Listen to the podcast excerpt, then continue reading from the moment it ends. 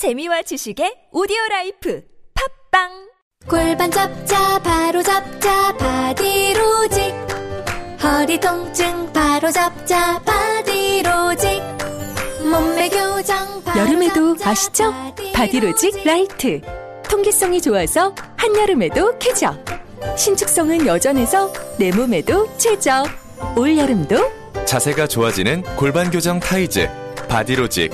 검색창에 골반 교정 바디로직 라이트 박 원장, 요즘 한숨이 많아졌네. 무슨 고민 있어?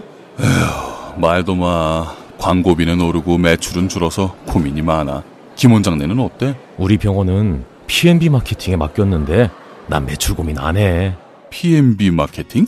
광고주의 입장에서 성공을 목표로 광고한다는 철학이 있다네. 팟빵 광고도 대행한다고 하던데 박 원장, 빨리 P&B 마케팅에 연락해보게. P&B 마케팅. 광고는 결과로 이야기합니다. 김 대리, 필 때마다 처음 그 맛이라며? 그럼 처음 맛본 그 느낌 그대로라니까. 처음 그 맛 그대로? 어, 대체 비결이 뭐야? TGD 클리너. TGD 클리너? 아이코스 릴 세정인 TGD 클리너. 99.99%의 살균력으로 세정과 탈출을 동시에 처음 그 맛처럼 TGD 클리너. 네이버와 딴지마켓에서 검색해보세요 취업을 준비하고 있는데 아이를 어떻게 할지 고민이에요. 전 맞벌이 가정인데요. 우리 아이는 어떻게 돌봐야 될까요? 걱정 마세요. 아이 돌봄 서비스가 있잖아요. 아이 키우는 가정을 위해 서울시와 25개 자치구가 함께 추진하는 아이 돌봄 서비스에 도움을 요청하세요. 아이 돌 보미 선생님이 가정으로 찾아가 부모님의 걱정을 덜어드려요. 이제 육아 고민 혼자 하지 마세요. 아이 돌봄 서비스와 함께 하세요.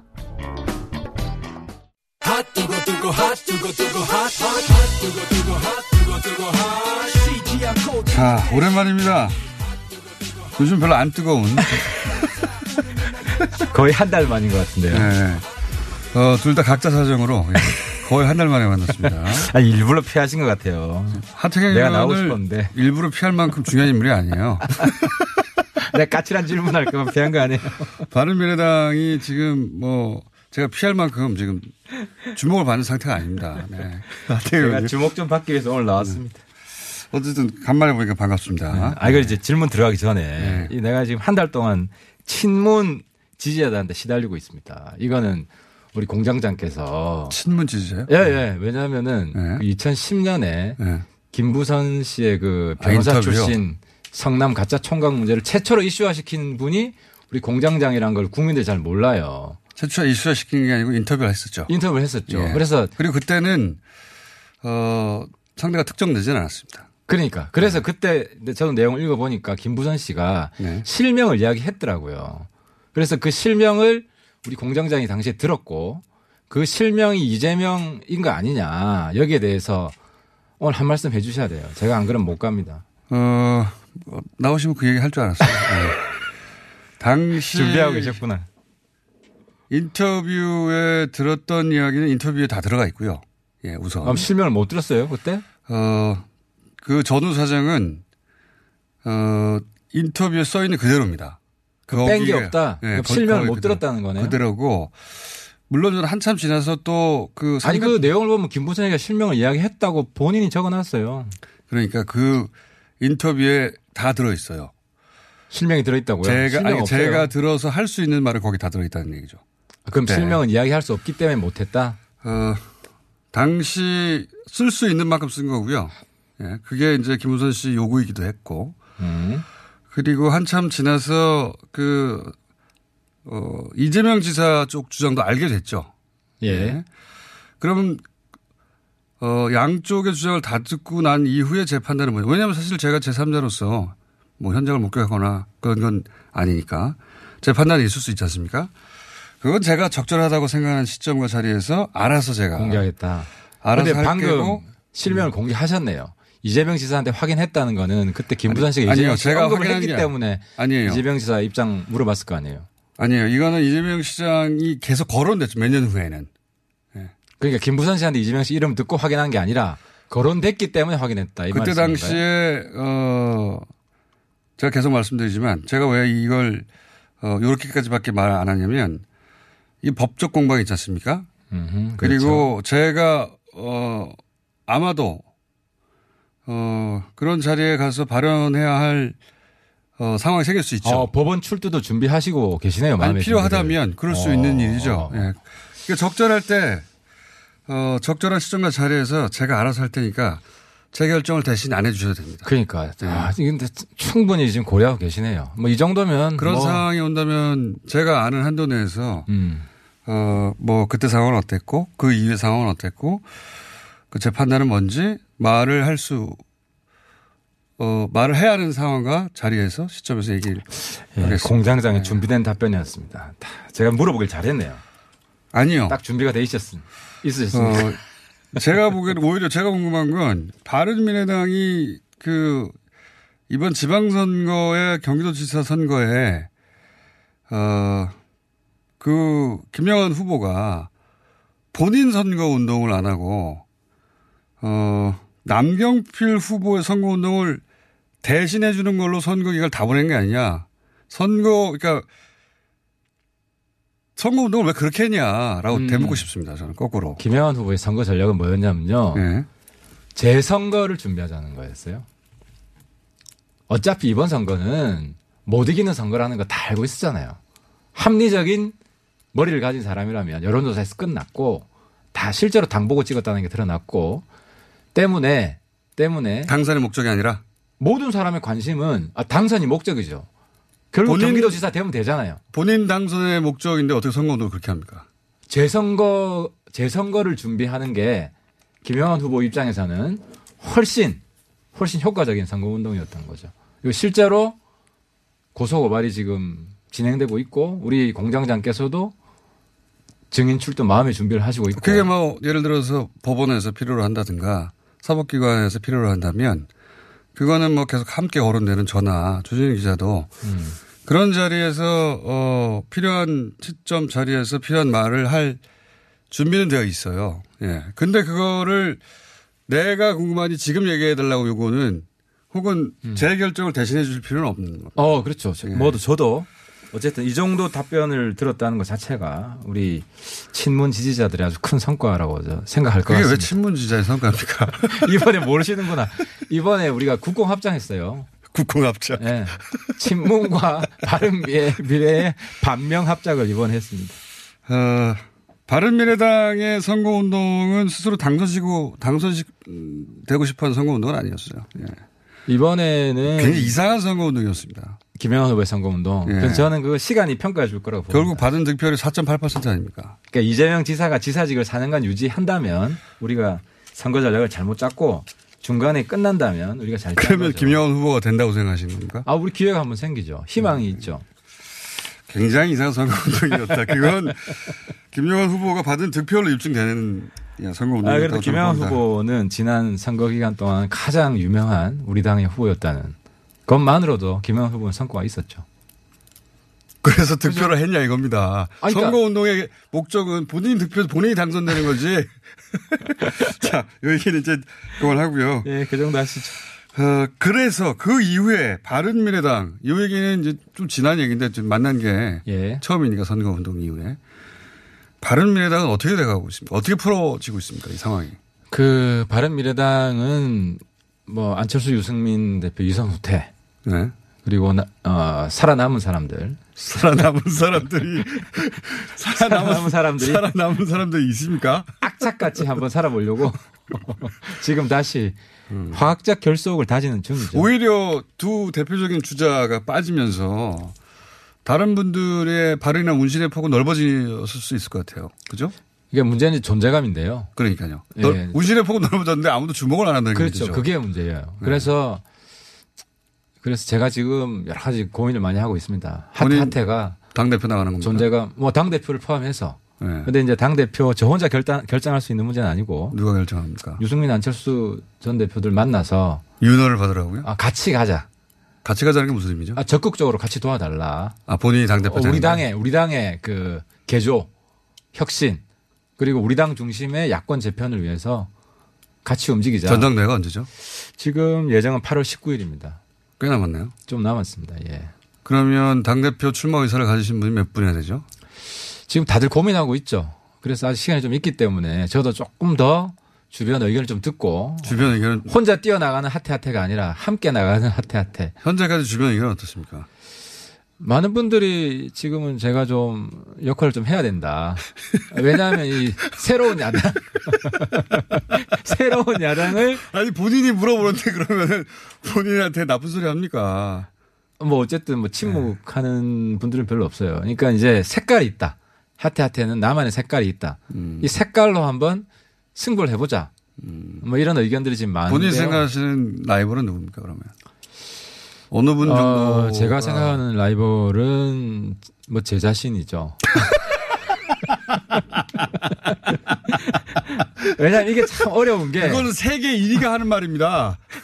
이게 어려운 게, 이게 또 너무 튀면 안 되고, 또 함께 가야 되기 때문에, 제가 이제 최고위원 할 때랑 대표가, 대표를 하- 해야겠다 결심할 때랑 좀 다른 것 같아요. 바른미래당의 바- 바른미래당이 역설적으로 평화로워진 면은 있는데 이제 평화로워진 만큼 그리고 또 두 대표 주자가 어, 일선에서 물러난 만큼 주목도가 떨어져서 이제부터 시끄러질 겁니다.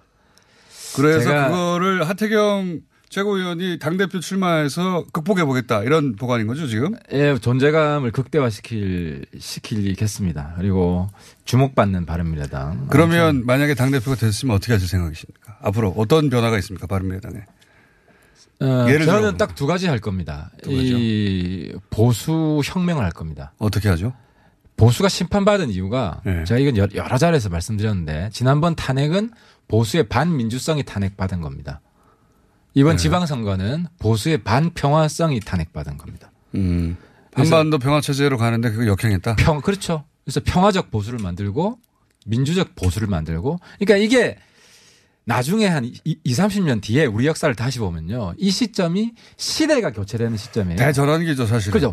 엄청난 전환기인데 이 전환기의 의미를 아직 야당 보수 진영에서 그 의미를 정확히 모르고 있어요. 네. 근데 저는 역사가 보입니다. 음. 앞으로 2, 30년 뒤가. 그래서 제가 보는 그 길로 한눈 안 팔고 갑자기 김일성 가면이 왜 생각나죠? 그걸 보실 수 있는 분이. 그 과도기에 있었던 일이고 네. 아직 근데 경계해야 될 일이 있어요. 물론 있죠. 북한이 예. 불량 국가 과거의 잔재를 100% 벗어난 게 아니에요. 그런 점은 또 지적할 건 할 겁니다. 예. 하지만 큰 방향이 예. 그리 가기 때문에 역사의 물꼬가 틀어졌다. 그렇게 보시는 시대의 거죠. 음. 방향을 바꾸는 보수가 된다. 그런 보수를 만들어야 국민들한테 사랑을 받고 다음 총선 때 당내 유승민 대표 전 대표부터 인식의 전환이 일어나야 되는 거 아닙니까? 그러니까 이런 문제를 포함해서 예. 제가 이제 안철수 전 대표, 유승민 전 대표 여러분들하고 한번 내, 공감대가 형성이 돼야 될 거 아닙니까? 그래야 나는 그런 방향으로 보수 개혁을 하려고 하니 나를 좀 지지해 달라. 그렇습니다. 그렇게 설득해서 그분들이 함께 힘을 보태준다면 내가 당 대표 나가가지고 한번 당을 바꿔보겠다. 어 그렇습니다. 그게 중요합니다. 그럼 바른미래당은 그 그런 미래가 그려진다고 치고 어 자유한국당은 어떻게 보십니까? 어떻게 될 거라고 보십니까? 지금 친박 비박 그러니까 자유한국당은 여전히 박근혜 전 대통령을 어떻게 바라볼지에 대해서 의견이 갈리는 두 큰 세력이 여전히 존재하는 거 아닙니까? 솔직히 저 요즘 자유한국당 때리는 재미도 없고요. 네. 뭐 전망. 홍, 홍 대표가 없어서 제가 뭐 때리는 재미가 하나도 없어요. 그래서 뭐 자유한국당 잘 되길 바랍니다. 전망은 어떻습니까? 솔직히 잘 되길 바라고 그 내부에서 변화의 에너지가 저는 있다고 생각하지 않습니다. 그 지금 안에서.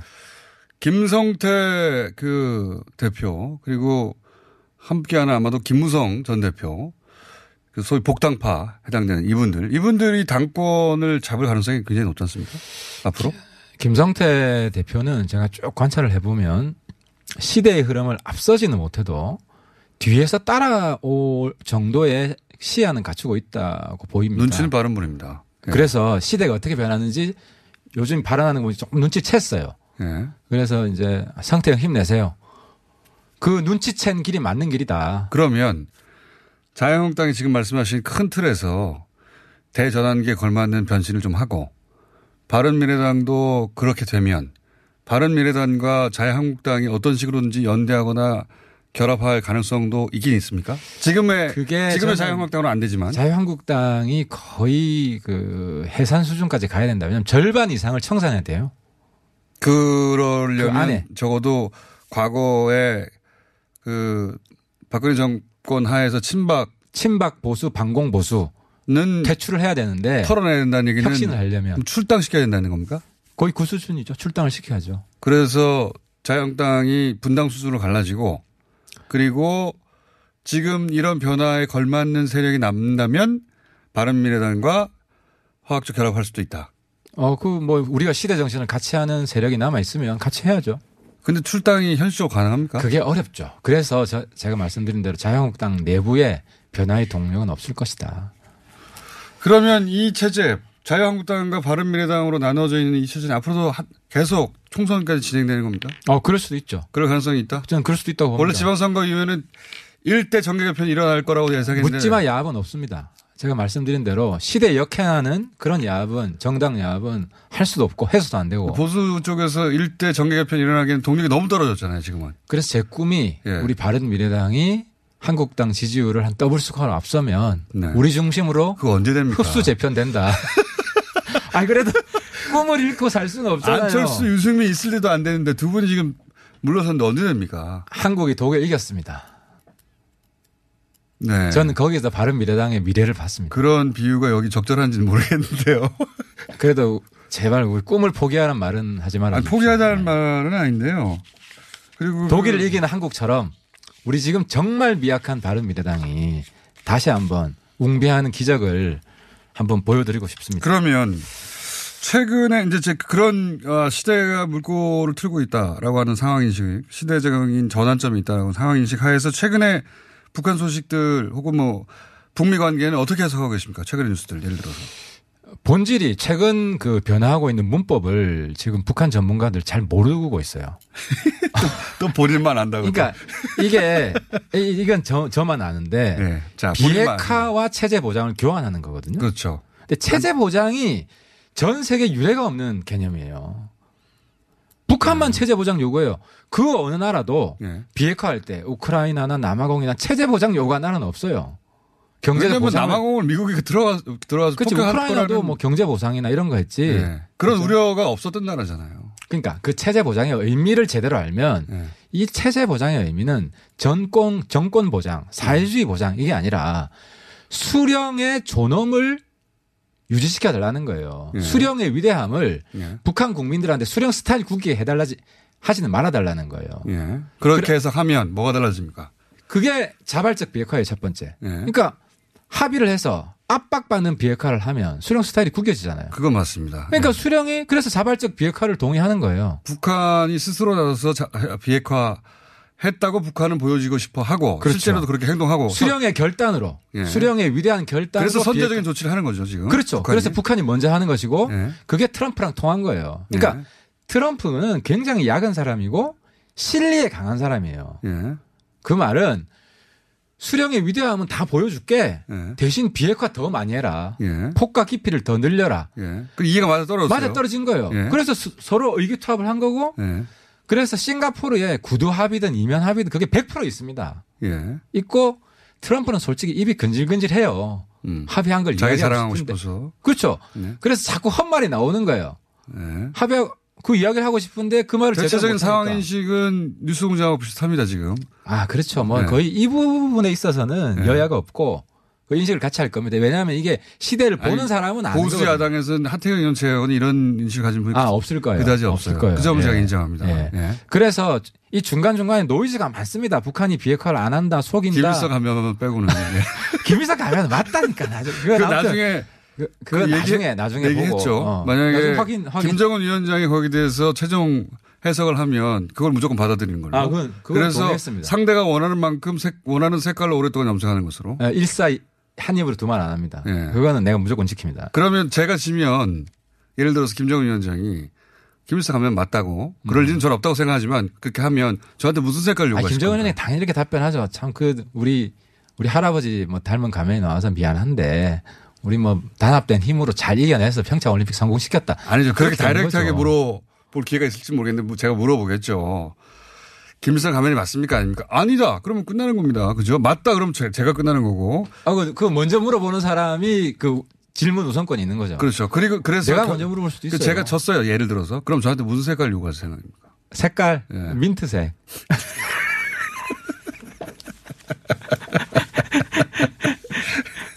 아무튼 이 폼페이오 이번에 방북 가는데 예. 뭐 아주 훌륭한 선물 받아가지고 올 겁니다. 파격적인 선물. 그거 준비하느라고 시간이 좀 음. 걸린 것이고 최근에 어떤 진행 과정은 긍정적으로 보고 계신 거네요. 어, 긍정적인 방향으로 갈 수밖에 없어요. 왜냐하면 김정은이 가난해서 벗어나 보자 보자고 네. 지금 발버둥을 치고 있고 그런 조건을 만드는 한에서 최대한 비핵화를 합니다. 그 말이 뭐 그러니까 이제 이런 건 아니에요. 사람들이 우리 핵이 100개 있는데 50개 50개만 폐기하고 50개는 그대로 가지고 있을게. 핵 군축 우리 할게 이렇게 접근 안 해요. 우리 핵은 50개밖에 없고 50개 다 폐기할게 이렇게 하지. 물론 숨겨놓은 거 있을 수 있지. 있을 수 있지만 그 손방방이에요. 자랑하지 못하는 핵은 없는 거랑 똑같아요. 맞습니다. 핵은 써서 핵이 아닌 거거든요. 그렇죠. 협박할 수 있을 때면 핵이지. 있다고 협박해야 그게 핵인 거기 그리고. 그렇게 숨 핵을 숨겨 놔도 나중에 공익 제보자가 나와서 여기 숨겨 놨으면 다 들통 나요. 뭐 거기까지 넘어 나, 나가신 것 같고. 근데 제가 여기서 갑자기 궁금해지는 건 보수 정당 내에서 하태경 의원처럼 거기도 100명 이상의 의원들이 있는데 하태경 의원님처럼 생각하는 분이 왜 없죠? 아, 그건 좀 신기하기도 합니다. 그 이런 다 거죠. 많이 배우신 분들인데 그게 아니고 네. 관성이 지속되는 겁니다. 하던 대로 판단한다 그냥. 예, 그러니까 이 반공 보수가 역사에 있어서 지금 70년 집권을 했잖아요. 예. 그죠? 70년 중에 상당 부분. 그 대부분 60년 집권을 했잖아요. 우리. 사회를 지탱한 반공 보수가 경제 성장까지 만들었어요. 그러니까 먹혔던 패러다임 못 버리고 있는 거예요? 근데 착각하는 게 반공 보수가 지금 승리한 거예요. 왜? 북한이 공산주의를 포기하고 수령 자본주의로 지금 체제 전환 중이거든요. 반공 보수가 승리했다는 건. 아, 그러니까 제가 설득할 수 있는 논리인데 제가 아, 방- 그렇게 설득할 수 그렇죠. 하고 싶어 하신다. 반공보수 그러니까 반공보수가 여태까지 하나만 생각한 거예요. 북한 정권이 망해서 우리가 흡수 통일하는 것만 성공하는 거다. 네. 이 하나의 경로만 생각한 거고 그, 그게 아니라 북한이 공산주의를 포기하고 자본주의로 전환해서 북한이 박정희처럼 박정희 노선을 수용해서 그러니까 쉽게 말하면 하태경이 옛날 사회주의자에서 자본주의자로 전향한 것처럼 김정은 위원장이 공산주의자에서 자본주의자로 전향한 거예요. 그럼 반공 보수가 그렇게 저는 생각하진 않지만 따뜻하게 품 안에 안아야지. 보수 지지층을 그렇게 설득할 수도 아, 있는데 그렇죠. 근데 그걸 믿는데 시간이 걸리는 거죠. 시간이 걸리는 거고 저 같은 사람은 선지자 역할을 해야 된다고 보는 거고요. 그렇게 우리 보수를 설득을 하고 저 선지자. 사람은 그길 잃은 선지- 양이었는데 선지자라고 하셨습니까 표현을? 선구자, 선지자. 네. 그래서 이게 시대를 먼저 알려야 되는 거죠. 그래서 제가 욕을 많이 듣지만 결국 보수가 제가 원하는 방향으로 이렇게 같이 갈 수밖에 그러면 없다. 바른미래당의 지지자 혹은 뭐 어, 하태경 의원의 지지자 혹은 보수 성향의 유권자들이 지금과 같은 그런 설명을 받아들입니까? 그러니까 아 지금 못 받아들이죠.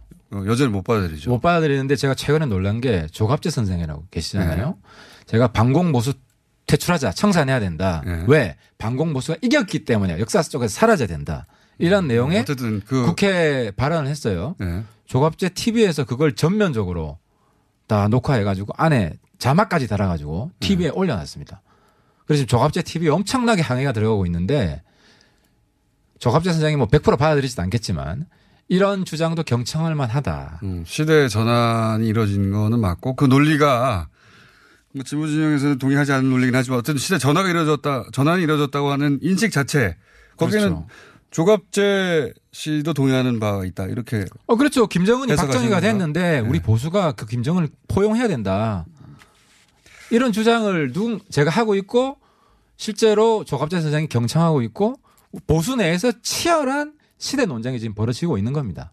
보수 내에서 치열한 시대 논쟁이 있냐고 제가 여쭤본 건데 야, 제가 제가 지금 혼자 도발하고 있는 거죠. 혼자 하시는 거잖아요, 사실상. 어, 그렇습니다. 제가 네. 외롭게 지금 싸움하고 있는데 아직은 혼자지만 이 1년, 2년 지나면서 이 세력이 커질 거라고 보고 그래서 제가 1년, 2년 사이에 총선이 있어가지고 시간이 더 지날 수도 있습니다. 네. 하지만 굴하지 않고 그러니까 저는 국회의원 한 번 더 하는 것보다 이 보수의 이, 이 죽은 보수를 살리는 반공 보수가 승리해서 이제는 반공 보수가 평화 보수로 바뀌어야 된다. 그게 보수의 갈 길이다. 국회의원 한 번 더 하는 것보다. 그렇지. 그게 더 전 역사적으로 저한테 더 중요한 사명이라고 보는 거죠. 네. 국회의원 한 번 더 하기 힘들다고 보시는 겁니까, 지금? 아, 쉽지 않을 수도 있습니다. 저는 뭐 연연하지 않겠습니다. 지방선거 결과 보고 나서. 아, 그래서 마음을 비워야겠다. 그, 그게 보수 진영의 공포감이 되긴 했습니까? 어, 지금 크게 반성하고 있죠. 근데 아직도 질타하는 게 국민들이 질타하는 게 시대가 시대와 역사가 질타하는 게 뭔지를 모르는 사람들이 한국당에 제가 볼 땐 태반이라는 거죠. 대다수가 아직도 모르고 있다. 여전히. 여전히 모르고 있습니다. 그래서 김무성 대표 발언하는 거 보세요. 여전히 모르고 있어요. 자, 오늘 여기까지 해야 될 것 같고요. 어, 혼자 외롭게 예, 선지자처럼 예. 외로운 보수혁명 전사가 되겠습니다. 그리고 당 대표까지 되어서 바른미래당을 그럼 그 길로 혼자서 hard carry 하겠다고 하는 계획이신 거잖아요, 그죠? 하드코 새로운 보수의 모습을 보게 될 겁니다. 당 대표가 되면 뭐 되든 안 되든 안 되면 어렵지 않습니까? 뭐 안 되면 혼자 외롭게 싸워야죠. 뭐 지금까지 안 되면. 뉴스 공장에 나와서 혼자 계속 얘기하는 거잖아요. 예. 그런 상황입니다, 바른미래당은. 아니, 오늘 공장장님 아무튼 시원하게 답변해 주셔가지고 아, 미진한 답변이 있지만 또 법원에서까지 증언 의사까지 밝혀주시고 아니, 아, 그거는 굉장히 좋아할 것 같습니다 우리 누가 좋아할 것 같다는 겁니다. 저랑 합작하고 있는 친문 지지자들께서 신국공합작 아, 북한 문제도 국공합작을 해야 돼요. 자, 어, 빨리 벗어나시길 바라고요. 지방선거 모드에서. 그리고 바른미래당도 일 잘 풀려가길 제가 기대합니다. 예, 예 감사합니다. 예. 당대표 플랜도 잘 풀려나길 바라고요. 예. 네, 그게 성공해야 우리 보수가 당대표가. 후계라도 되시면 예. 그래도 어, 이 자리에 계속 나오시죠. 아 뉴스 공장 나와야죠. 찾아주는데도 그렇게 어쩌, 어떻습니까? 여기 왜? 불러주세요. 나옵니다. 자, 오랜만에 뵀던 바른미래당의 하태경 의원이었습니다. 감사합니다. 네, 감사합니다. 오늘 녹음 끝나고 한 잔? 술 끊는다며 술 끊겠다는 결심들 많이 하시는데요. 네. 쓸데없는 짓 하지 마시고요. 네, 술 친구미 있잖아요. 아니 다들 술자리만 있으면 오라고 난리잖아. 술친금 들고 가야지. 술친금을 그렇게 퍼주니까 부르지. 술친금이 있어야 술자리가 오래 간단 말이야. 내 친구들이 전부 다 술친금 인정했어. 오빠도 한 잔 콜? 그렇다면 가지야. 네이버에 술친금을 검색하세요. 멀쩡합니다. 해결했어? 은행 갈 시간 없어서 어떻게 해야 하나 고민 중이야. 아직도 은행에 간다고? 은행 도착해서 번호표 뽑고 기다리다 보면 점심시간 끝! 그럼 어떡해? 하나은행 이지페이론이 있잖아. 스마트폰만 있으면 앱 설치 없이 공인인증서 없이 3분 이내 은행 대출 된다고. 와, 정말 쉽다. 오빠 최고. KEB 하나은행 이지페이론. 팟빵 앱 순위 페이지의 배너를 참고하세요. 오빠, 우리 어디 가는 거야? 정수 가지. 와, 우리 말 타러 가는 거야? 그렇게 좋아? 고민하지 말고 장수로 오세요. 온 가족이 즐기는 승마 체험과 국내 최대 규모의 말역사 체험관 등 장수에는 정말 볼 것, 누릴 것들이 넘쳐난답니다. 말의 심장 소리를 직접 느껴보는 장수에서의 하루 여행. 장수는 항상 가까이 있습니다. 주말 여행은 장수로. 승마 체험 예약은 063-350-5486. 오빠, 나 요즘 고민 있어. 뭔데? 헤이브로 올인원 파워바를 아는 오빠한테 줬는데, 아, 요즘 이 오빠 너무 섹시해. 응? 왜? 향이 좋아서 샤워할 때마다 쓴다는데, 그 향이 온몸에 배가지고 은은하게 향이 나는 게 엄청 설레는 거 있지? 그래. 그럼 나도 써볼까? 진짜 꼭 한번 써봐. 이거 완전 물건이라니까? 여자의 마음을 훔치는 향수 비누 헤이브로 올인원 파워바. 포털에 헤이브로를 검색하세요. 헤이브로.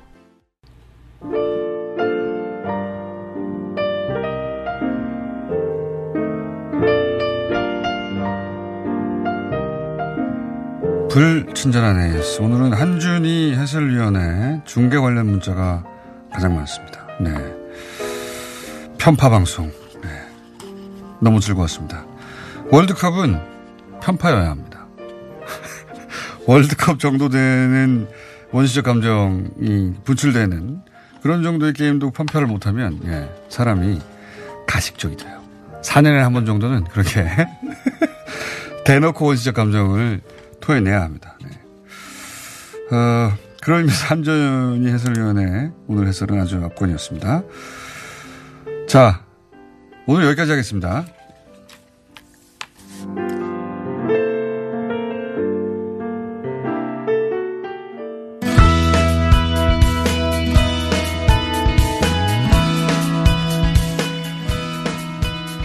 남북 관련 그 진전 소식이 계속 쏟아지는데 어, 개성공단은 어떻게 될지 한번 짚어보겠습니다. 어, 김진양 개성공단 지원재단 이사장님 나오셨습니다. 안녕하세요. 네, 반갑습니다. 예. 김진양입니다. 어, 김진양 이사님, 어, 이사장님하고 제가 대략 2년 전에 개성공단이 2016년. 예, 갑자기 문 닫는 사정에 대해서 울분을 토하며 파파이스에서 예, 예. 그랬었습니다. 엄청나 거의 그, 그 우셨어요 거의 사실상. 결국 그 사건이 대학을 그만두게 되는 네. 사건이었죠. 교수 어떻게 간두신 겁니까? 합의원이라니까요. 그러니까요. 그 관련 발언으로 제가 알기로는 대학에서도 버티지 못하고 나가신 걸로 카이스트 네. 대학원에서. 어 그런데 이게 2년 만에 네. 180도로 차원이 다르죠. 세대가 변했죠. 평화의 시대가 열리고 있기 때문에 지금 개성공단은 엄청난 희망을 안고 다시 열릴 거라는 확신들을 가지고 준비들을 하고 있습니다. 현황 파악부터 해볼게요. 네. 해볼게요. 당시 문을 닫던 당시에 개성단에 입주했던 기업들의 숫자가 얼마나 됩니까? 제조업 기업 125개의 기업과 영업 기업 75개, 200개의 기업이 운영되고 있었습니다. 딱 200개네요. 네. 어, 그러면 지금 그 이 분위기에서 개성단에 다시 입주하겠다고 얘기하는 거의 100% 거의 대부분 100%. 다 들어가겠다고 이야기를 하고 있고 새로 신규로 입주하겠다는 기업들이 하루에 약 30톤 이상씩 문의가 들어옵니다. 아, 우리도 가고 싶다고 이제.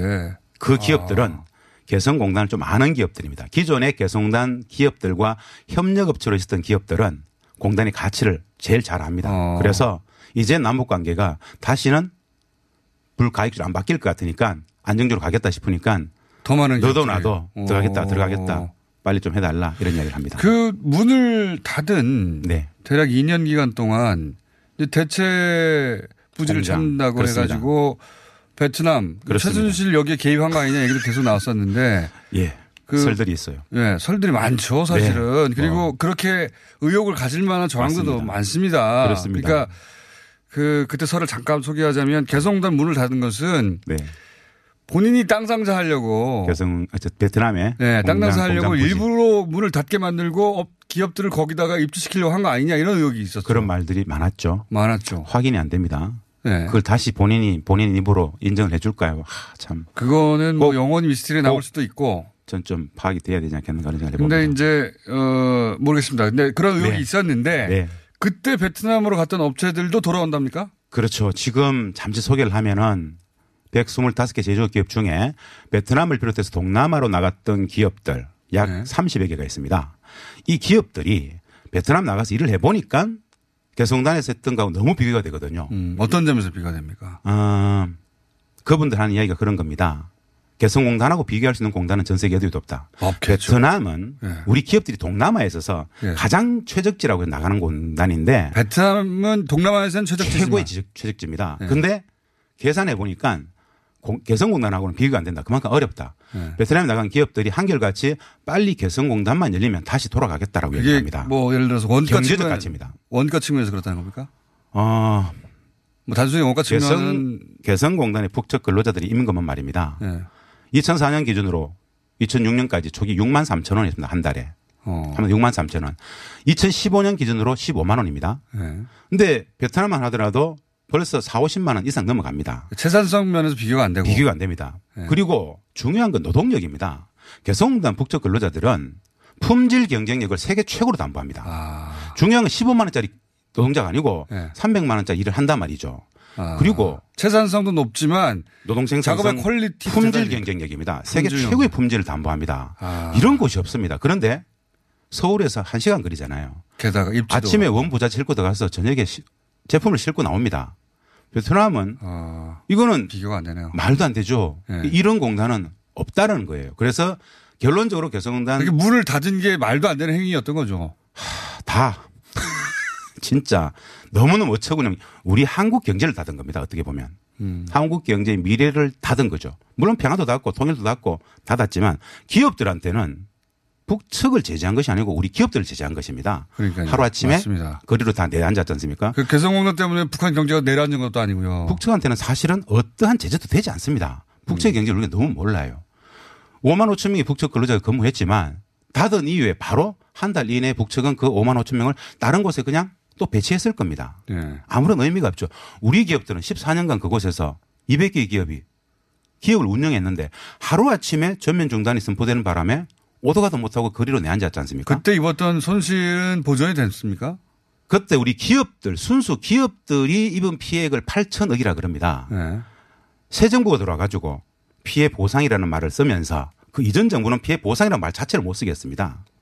정부의 결정으로 피해를 입었는데 그런 피해 보상이라는 말 쓰지 않았어요. 하여튼 새 정부가 들어와가지고 경영 보험금하고 유동자산, 고정자산 포함해가지고 5천억 정도가 일단 지원이 나갔습니다. 음. 뭐 우리 기업들은 조금 부족하다고 이야기를 하고 우 정부는 또 최선을 다했다고 이야기를 하는데 또 향후에 과정 남아 있겠지만 이번 정부에서 저지른 일은 아니지만 하여튼 정부가 한 정부의. 영속성을 담보하는 그게 품격이니까 네. 이전 정부의 사실은 행태로 8천억 중에 5천억 정도는 보전이 됐다. 네. 네. 그래서 여전히 남아 있긴 하지만 그래도 최선을 다해서 정부는 기업들의 눈물을 닦아주려고 하죠. 음. 마음이 중요하죠. 한 푼도 못 받을 줄 알았는데 그렇죠. 다 네. 내앉았는데 다시 새 정부가 바뀌었을 때 이미 기업들은 생각했습니다. 아, 바뀌겠구나.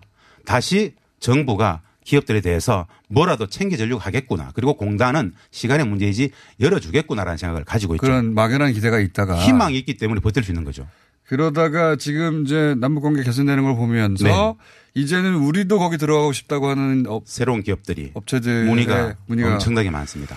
근데 아 제가 이번에 처음 알았는데 개성공단이 단순히 네, 인형이 떨어졌습니다 옆에.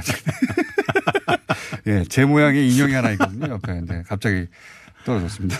개성공단 어이 단순히 이제 그 임금이 싸서가 아니라 그것도 물론 경쟁력이 있지만 예. 그렇게 해서 만드는 제품의 경쟁력이 대단히 품질 높다. 아, 그래서 상당히 몰랐습니다. 비교율을 말씀드리면 임금, 저임금 사실 6만 3천 원, 15만 원은 두 번째 경쟁력이고 사실은 방금 말씀드렸던 고품질 구현 생산 능력입니다. 음. 이걸 우리 사업하시는 사장님들이 가장 좋아합니다. 이직이 없습니다. 음. 왜? 다른 회사에서 돈을 더 준다고 해도 자리를 옮기지 않습니다. 숙련도도 높고. 예. 숙련도 무관세죠. 예. 우리하고 말이 통합니다. 예. 동일 언어, 동일 문화. 한 시간만 들어갈 수. 효과. 예. 뭐 압도적이죠. 음. 도무지 비교할 수가 없죠. 당연히 재개해야 되는데 이게 이제 이런 얘기 하지 않습니까? 개성공단이 재개되는 게 혹시 지금 그 유엔을 비롯해서 미국에서 가고 음, 있는 아무리 제재, 예. 제재와 연관성의 이야기인데요. 대북 제재는 어떡하냐고. 정확하게 이야기를 해보면 개성공단을 닫은 것은 유엔 안보리 제재로 닫은 것이 아닙니다. 그렇죠. 박근혜 전 대통령이 어느 아침에 그냥 국정농단의 연장선에서 완벽한 정책 실패에서 닫은 거죠. 네. 잘못된 선택이었고 엄청난 악영향을 끼쳤습니다. 재개하는데 문제가 없어요, 근데. 자, 안보리 제재 중에 안보리 제재는 개성공단을 직접 제재하지 않습니다. 예. 개성공단을 닫고 나서 안보리 제재가 생겼는데 네 개의 조항이 개성공단을 걸립니다. 첫 번째는 회원 국가의 금융기관에 들어가서는 안 된다. 예. 개성에는 우리은행 개성 지점이 있었습니다. 예. 그럼 우리은행 개성 지점이 안 들어간다고 해서 공단을 못 돌리느냐? 그건 아니잖아요. 안 들어가도 됩니다. 음. 두 번째, 석유 제품, 가스 제품 들어가면 안 된다. 예. 석유와 가스가 안 들어간다고 해서 개성 공단을 못 돌리느냐? 사실 안 들어가도 이 안보리 제재를 지키면서도 조금 불편하긴 하지만 개성 공단을 운영할 수는 있습니다. 전기로 합니까? 전기가 부족한데 어떻게 하죠? 대부분 전기로 하죠. 전기가 들어가는 것은 안보리 제재가 아니다 말입니다. 그건 음. 제재 사항이 아닙니다. 그래요? 석유 제품과 가스가 그러면 못 되게 돼 있죠. 남쪽 전기를 땡겨 쓸 수 있는 겁니까? 기존의 개성공단은 원래 전력은 남측에서 들어가고 아, 모든 그랬군요. 용수는 모든 아. 용수는 북측에서 썼습니다. 남측에서 송전도 배전을 같이 했습니다. 아주 아. 안정적인 길. 그것도 문제가. 없다, 그러면. 세 번째 북 개성공단산 섬유봉제 제품, 북측산 섬유봉제 제품이 안 된다는 건데 사실 이건 중국이 북측에 임가공 주는 것을 막기 위해서 했던 겁니다. 네. 개성공단산은 100% Made in Korea입니다. 왜냐하면 북측 산이라고 할 수가 없어요. 원 부자재의 100%가 남측 서울에서 들어갑니다. 우리 네. 거예요. 완제품 100%가 빠져나오죠. 남쪽으로 나옵니다. 임가공만 합니다. 이건 세계적인 품, 세계적인 규정상 원산지를 따지는 기준으로 본다라면 100% 원부자재가 남측에서 들어갔기 때문에 남측산으로 봅니다. 자, 그럼에도 불구하고 그거를 두고 해석에 그럼에도 불구하고? 개성공단이 북측산이다? 그럼 솔직하게 섬유 봉제를 안 하면 되잖아요. 전기전자, 기계금속, 화학, 종이 야타의 다른 기업들이 먼저 들어가고 섬유봉제는 나중에 하잖아요. 섬유봉제 제품들은 설득하고 이유하든지 아니면 업종 전환을 하면 되지 않습니까? 왜 이 말씀을 드리느냐? 개성공단은 단순 경제적 공단이 아니라 예. 평화를 정착시키기 위한 경제 협력의 공단입니다. 예. 평화를 위한 경제의 공단이었죠. 평화의 가치가 사실은 51의 가치이고 경제가 49입니다. 그러면 공단을 운영하는 것 자체가 남과 북의 긴장을 넘어서 평화를 제도화시킬 수 있기 때문에 일단 여는 것 자체가 목적이라면은 단 125개, 200개 중에서 섬유봉제제 회사들 60개를 빼면은 나머지 기업들은 더갈수 있지 않겠습니까? 먼저 할 수 있으면 먼저 할수 하- 있죠. 먼저라도 하자. 음. 그렇게 연착륙하자. 마지막이 대량 현금의 문제입니다.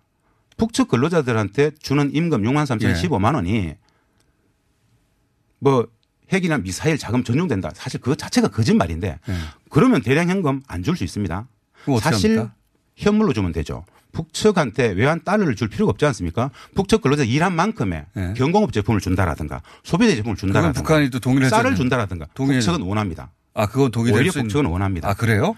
이 돈 중심의 사고 경제는 우리 자본주의 경제 마인드죠. 북측은 원래 북측 그 전체 일을 하고 나면은 거의 7, 80%를 현물로 줍니다. 쌀 공급표, 식량 음. 공급표라든가 밀가루, 설탕, 기름, 신발 공급표 모든 인민 필수 소비재 제품들을 전체 생활비의 8화를 이 물품 공급금, 상품 공급권으로 줍니다. 이걸 결국 음. 그들도 밖에 나가 사와야 되겠죠. 네. 마련해야 되겠죠. 우리가 그걸 담보해 주면 되지 않습니까? 달러가 개입 안 돼도 됩니다. 오히려 북측이 좋아하죠. 완벽하게 이건 음. 우리가 개성공단을 14년간 돌려보면서 현장에서 체득했던 진리입니다. 아, 그렇군요. 현금이 예. 안 들어도 되고 충분히 가능합니다. 북한이 오히려 원하고 그렇습니다. 어, 제재에 엄격하게 적용하더라도 피해갈 방법은 얼마든지 있다. 아무리 제재를 엄격히 우리는 준수하면서도 음. 공단을 가동시킬 수 있는 노하우가 충분히 있다라는 말씀 드리는 거죠. 그러면 최근에 남북 연락사무소 개성공단 내에 연다고 하지 않습니까? 예. 그렇습니다. 이게 개성공단을 바로 재개했다, 재개하겠다는 소리는 아닌데. 그렇습니다. 연락사무소를 거기다 열겠다는 거잖아요, 지금. 개성공단에 남북공동연락사무소 둔다는 것은 네. 개성공단한테는 무조건 좋은 겁니다. 개성공단이 당장 공단을 여는 행위는 아닙니다. 남북공동연락사무소와 개성공단은 별개의 것입니다만은 네. 일단 개성공단 안에 있기 때문에 네. 개성공단 재개를 염두에 두는 것 아니냐라는 여론이 이미 생길 만큼 다들 생각들이 빠릅니다. 네. 북측은 그렇게 하길 바라고 있죠. 공단 연락 대 남북공동 연락 사무소를 개성공단에 둠으로써 순차적으로 개성공단도 연착륙에서 재개를 하는, 게 좋겠다라는 인식을 분명히 갖고 있습니다. 우리는 명확히 선을 긋고 있지만 이것이 언젠가는 7월, 8월, 9월 정도 되면은 함께 인식이 합쳐지지 않을까 그럼 이제 생각합니다. 앞서 현 정부가 남북 관계 혹은 북미 관계에 앞서가지 않으려고 굉장히 조심합니다. 보면. 그렇습니다. 예. 굉장히 신중합니다. 그 혹여라도 그게 네. 앞서갔다가 오히려 큰 예. 오히려 데미지를 정말로 조심하고 싶어서. 있는데 그래서 맞습니다. 이제 개성공단 얘기도 어 그런 의미에서라도 안 하고 있는데 그렇습니다. 근데 이, 이 사장님 그러실 필요가 없잖아요. 이 사장님이 보시기에는 이게 네. 저는 올해 안에 될 일입니까? 아니고, 저는 정부가 아니고 예. 개성공업지구 전 재단은 개성공단에서 14년간 관리를 했던 총괄 책임 기관입니다. 예. 우리의 입장, 개성공업 전 재단은 개성공단 관리위원회 관리위원장은 예. 서울에 있어는 안 됩니다. 개성에 있어야 됩니다. 음. 저는 그렇게 이야기할 수 있죠. 개성공단의 가치를 국민들한테 제대로 설명해 줌으로써 기존 10, 지난 이명박 박근혜 정부 9년 10년간 개성공단의 가치를 국민들이 전혀 모르고 있어 가지고 네. 굉장히 멀뚱멀뚱 봤는데 보니까는 이게 경제적으로도 엄청나게 우리가 압도적으로 퍼오는 것이고 한국 경제를 위해서 중요한 것이고 우리가 이득을 본다는 거 아니까. 그렇죠. 이건 북측의 시혜적 공단이 아닙니다. 우리를 위해서 하는 겁니다. 사실은 음. 계산해 보면 평화적 공단이고 경제적 공단이고 통일의 공단이지 않습니까? 저희 입장에서는 하루라도 빨리 여는 것이 국민들의 행복을 위해서 진짜 절박하게 그 필요하다. 시기에는 언제쯤 될 것 같으세요?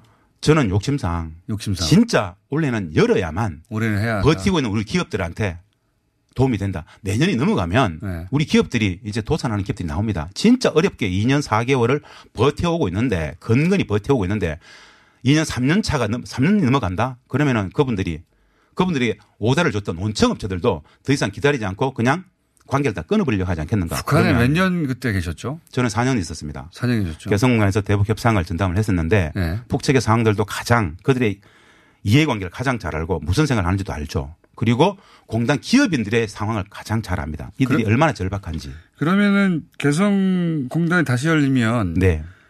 대학으로 돌아가시는 게 아니라 개성공단으로 가시는 겁니까 또? 혹시라도? 당연히 저는 개성공단 현재 관리위원장입니다. 개성공업지구 지원재단 이사장은 겸직을 하는데 개성공단 관리위원장을 겸직합니다. 네. 개성공단 관리위원장은 대학이 아니라 개성에 있어야 됩니다. 보내주세요. 근데 지금 말씀하신 개성공단이 왜 전 세계적인 경쟁력이 있는 것이고 그게 예. 왜 우리 남쪽에 도움이 되는 것인지에 우리한테. 대한 설명이 예. 말씀하신 대로 지난 10여 년간 거의 안 됐어요. 예. 은폐됐죠. 음. 의도적으로 밝히지 않았죠. 어느 정도냐면 아까 베트남 이야기했죠. 베트남보다 4배의 순익을 더 냅니다. 10초 남았어요. 4배의 순익을 더 냅니다. 4배. 이런 곳은 없습니다. 기적의 공단입니다. 알겠습니다. 어, 올해 꼭 다시 열려야 될거 네. 같습니다. 김진양 개성공업 지원 재원재단의 지원재단의 이사장님 감사합니다. 감사합니다. 고맙습니다.